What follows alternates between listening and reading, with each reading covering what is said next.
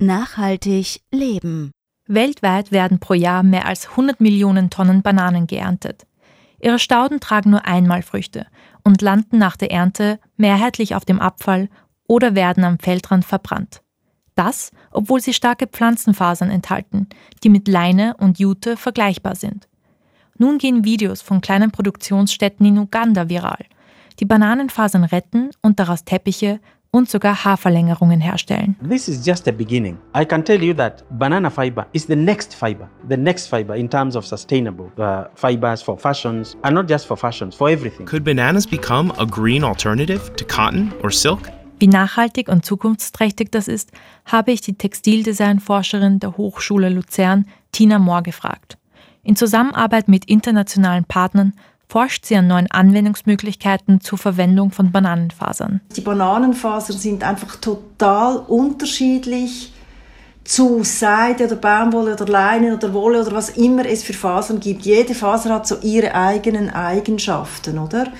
Und die absolute Königin ist natürlich die Baumwolle mit allen ihren Nachteilen, was, das, was der Wasserverbrauch und die Austrocknung und so bietet. Oder auch die Seide, die ja auch ähm, nicht ganz ohne ist. Ähm, halt wie alle, alle textilen Fasern, die müssen ziemlich bearbeitet werden, bis sie äh, zur Verfügung stehen. Da Bananenfasern nicht eigens produziert werden müssen, sondern als Nebenprodukt der Landwirtschaft ohnehin zur Verfügung stehen, sei es doppelt sinnvoll, sie zu verwerten. Sobald der Baum Früchte getragen hat, ist es vorbei, dann fällt man diesen Baum und daneben wachsen dann kleine Töchter oder kleine Enkelinnen, wo dann die, die Bananen wieder neu äh, wachsen.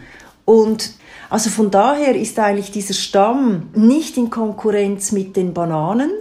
Und die Fasern fallen sozusagen gratis an. Bananenfasern müssen anders gewonnen werden als herkömmliche Textilfasern. Bei der Baumwolle springen uns weiße Faserbälle aus den Knospen entgegen und Sisal ernten wir aus der Frucht der Agaven. Bananenbäume sind schwer und dementsprechend robust auch ihre Fasern. Die Fasern kommen eben nicht von den Früchten, sondern die befinden sich in diesem Scheinstamm drin. Und in diesen Schäften der Blätter, diese großen Blätter, die so auskragen, nicht, in diesem Schaft drin befinden sich diese Bananenfasern. Und diese Fasern sind ziemlich grob. Die sind vergleichbar mit Jute oder Sisal. Das heißt, die Bananenfasern behaupte ich jetzt, die sind überhaupt nicht brauchbar für die Modeindustrie. Sagt Tina Moore nach zahlreichen Laboruntersuchungen an der indischen Partnerhochschule, dem National Institute of Design in Ahmedabad sowie in ihrem eigenen Atelier an der Hochschule Luzern. Also ich bin ein bisschen, sagen wir, ernüchtert, wie, wie, wie grob das diese Bananenfasern sind. Ich bin begeistert davon, wie schnell man zu den Fasern kommt im Vergleich zu Leinen oder, oder, oder äh, Brennnesseln und so weiter. Das ist der Aufwand noch viel größer, um zu diesen Fasern zu kommen, aber die sind dafür sehr viel feiner. Für die Mode vielleicht zu grob, aber genau diese robuste Beschaffenheit des Materials nutzt der Schweizer Rucksackhersteller Question.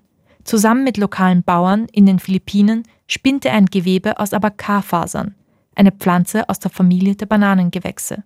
Für ihre Taschen verwandeln sie die Fasern zuerst in ein Papier, dann in ein Garn und anschließend in ein Gewebe, das sie Banana Tags getauft haben. Alles lokal erforscht und produziert. Ein Gedanke, den auch Tina Moore teilt. Eigentlich müsste man ja, wenn man wirklich auch zirkulär denkt und wenn man lokal denkt, müsste man sagen, eigentlich müssten diese Fasern da verarbeitet werden, wo sie auch anfallen und nicht um die halbe Welt geschickt werden. Tina Mohr forscht weiter. Seit einigen Monaten baut sie an der Hochschule Luzern ein eigenes Spinnereilabor für Spinnereiexperimente und Kleinproduktionen. Bald stehen dort sieben Maschinen, die zu einer kompakten Kleinspinnanlage aufgebaut werden. Der Schwerpunkt wird auf Natur- und Recyclingfasern liegen. Das war Nachhaltig Leben mit Mona Saidi. Weitere Sendungen zum Thema finden Sie dauerhaft verfügbar online unter oe1.orf.at Schrägstrich nachhaltig leben